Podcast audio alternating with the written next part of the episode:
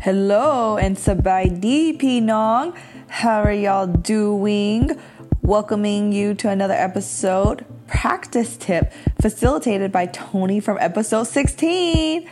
So before we go into this practice tip, I'm going to ask y'all another time around to please fill out the HOL Healing Out Loud listener survey located in the show notes to help me understand where y'all are located in the world and also how this space can better fit your needs.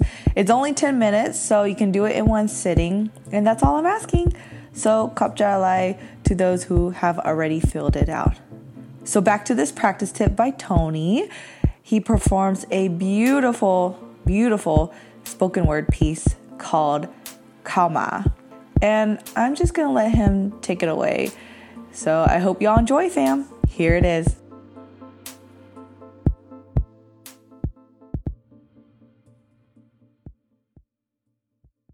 Come in. I walk into my mother's kitchen, and the aroma of heritage and history kicks me in the face. Seated on a stool fit for a child, she's hunched over a metal bowl, her hands strong, calluses born on her palms from kneading a first generation there's a certain focus as her fingers flicker through the flour, dust sprinkled across her floral sin. She throws a brief glance, as one from being my mother and father, and uses her lips to point at the knife she's used for the last decade to cut noodles for Kalpiak Sen. These are the original pouty duck lips. Just ask her and my aunties.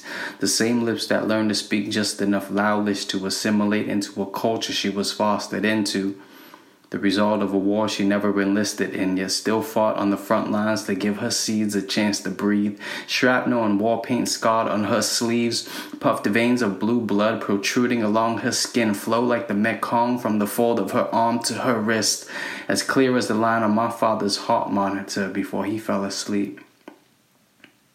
She's never seen him in her dreams, she says, and neither have I, but I know he saved my life once or twice before. I remember being called into her room with my younger sister, and the talk of dad consumed us into tears. We were three, holding each other until the salt crystallized on our faces. Sometimes I wonder how many of my mother's tears I've swallowed, how they cascaded from her brown eyes into that mixing bowl, weaving its way into the recipes I've come to crave. Kau piak sen on a sick day, kau neo cup on a lazy day, kau jiao cup sit you on a broke day, but kau kau is what I really want to say, Come here, come in, come hold. I'm here with you, for you. Let's embrace, mom at. Hard times aren't here to stay.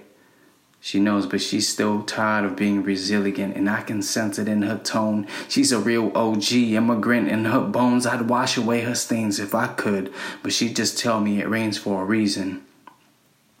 To cleanse today for tomorrow. Thank you to everyone for tuning into this practice tip episode from the one and only Tony Inuvong. And before y'all go anywhere, I want y'all to do me a huge favor and give Tony a big ups for sharing this poem for the first time on a public platform.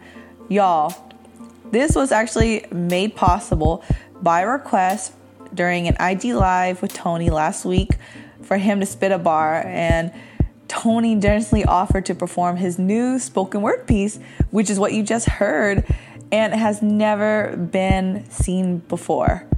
And so I thought it was so beautiful when he uh, read it um, on the IG Live, and I just felt the need for you all to hear it too. And I hope that it was as moving and touching for y'all as it was definitely for me. You can download the corresponding conversation titled Episode 16 Tony Inuvong on being a conduit for Lao familial legacies, creating Hedi Daidi brand, and mom as inspiration. And as always, please remember to follow and like Healing Out Loud on social media at Healing Out Loud on Instagram, Facebook, and Twitter. And if you have two minutes of your day today, please don't forget to leave a positive review and rating on iTunes. The reviews do matter and help make this space more accessible for folks who don't know about it yet. And should you feel generous and have the capacity to give in reciprocity for appreciating the work of Healing Out Loud, you can either make a one time donation at a link on my website at healingoutloud.org and also is located in the show notes. Or you can become a monthly sustainer at patreon.com forward slash healing out loud. Huge, huge shout out to Los Angeles Roots members Andrew David Tong for mixing and producing the beats for this podcast, as well as mystery person Lao Supply for the beautiful logo design. Kapja Lai so much for showing up in support for this greater healing justice movement for the Lao diaspora and for your commitment to you and your holistic well being. Rita P is out, and I'll twerk on you next episode. Hear you then.